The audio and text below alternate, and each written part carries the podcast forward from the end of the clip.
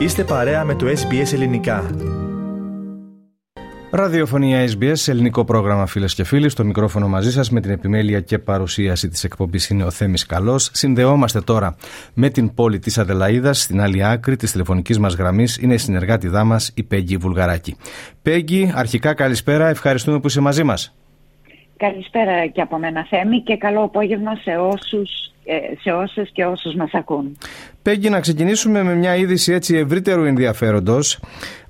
θα μας μιλήσεις για την νομιμοποίηση της αποκαλούμενης υποβοηθούμενης ευθανασίας, η οποία τέθηκε σε ισχύ πριν λίγες ημέρες στη Νότια Αυστραλία. Ναι Θέμη, από την περασμένη Τρίτη οι κάτοικοι της πολιτείας μας που βρίσκονται στο τέλος της ζωής τους και υποφέρουν από σοβαρή και ανίατη πάθηση θα έχουν την επιλογή της ευθανασίας. Το νομοσχέδιο πέρασε από το Πολιτιακό Κοινοβούλιο το 2021 μετά από 16 άκαρπες προσπάθειες μέσα σε 26 χρόνια.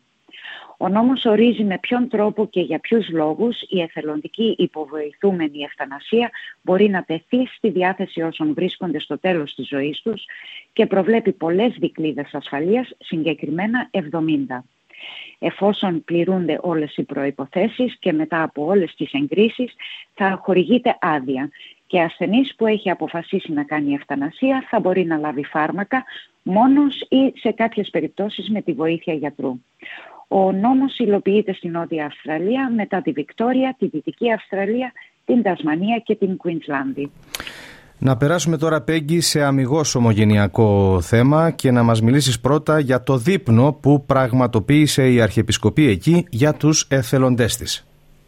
Η Αρχιεπισκοπική Περιφέρεια Δελαίδα Στέμι παρέθεσε δείπνο προς τιμή των εθελοντών, οι οποίοι βοήθησαν και συντέλεσαν στη διοργάνωση του ελληνικού πανηγυριού Glenelg Greek Festival, που πραγματοποιήθηκε όπως κάθε χρόνο στο πλαίσιο του εορτασμού των Θεοφανίων. Το δείπνο παρετέθη την Κυριακή 29 Ιανουαρίου στο προάβλιο του Καθεδρικού Ναού της Αγίας Σοφίας. Ο Επίσκοπος Συνόπης κ. Σιλουανός συνομίλησε προσωπικά με τους εθελοντές, ευχαριστώντας τους για την εθελοντική τους εργασία και προσφορά.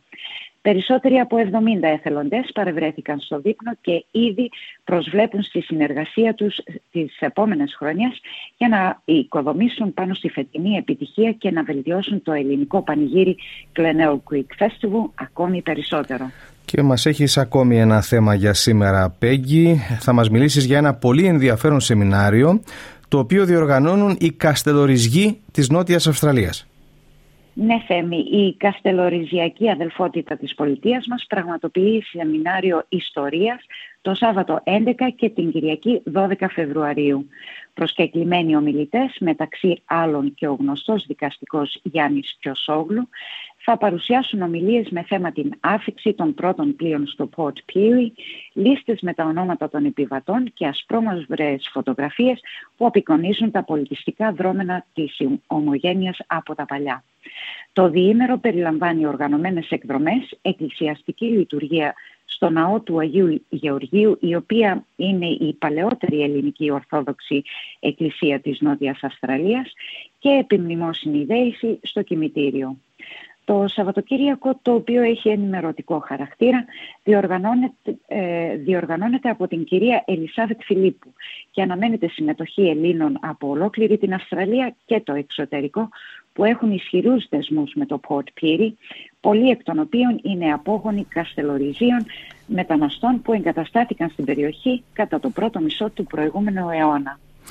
Και με αυτό το θέμα θα ολοκληρώσουμε για σήμερα, Πέγγι, την επικοινωνία μας. Ευχαριστούμε πολύ που ήσουν μαζί μας και ανανεώνουμε το ραντεβού μας για την άλλη Παρασκευή. Καλό Σαββατοκύριακο. Και εγώ ευχαριστώ Θέμη. Καλή συνέχεια και καλό Σαββατοκυριακό. Συνομιλήσαμε φίλες και φίλοι με την ανταποκρίτριά μας στην Αδελαίδα, την Πέγγι Βουλγαράκη. Η ανταπόκρισή της εντός ολίγου θα βρίσκεται στην ιστοσελίδα μας και έπειτα στην παρουσία μας στο Facebook. Κάντε like, μοιραστείτε, σχολιάστε, ακολουθήστε μας στο Facebook στο SBS Greek.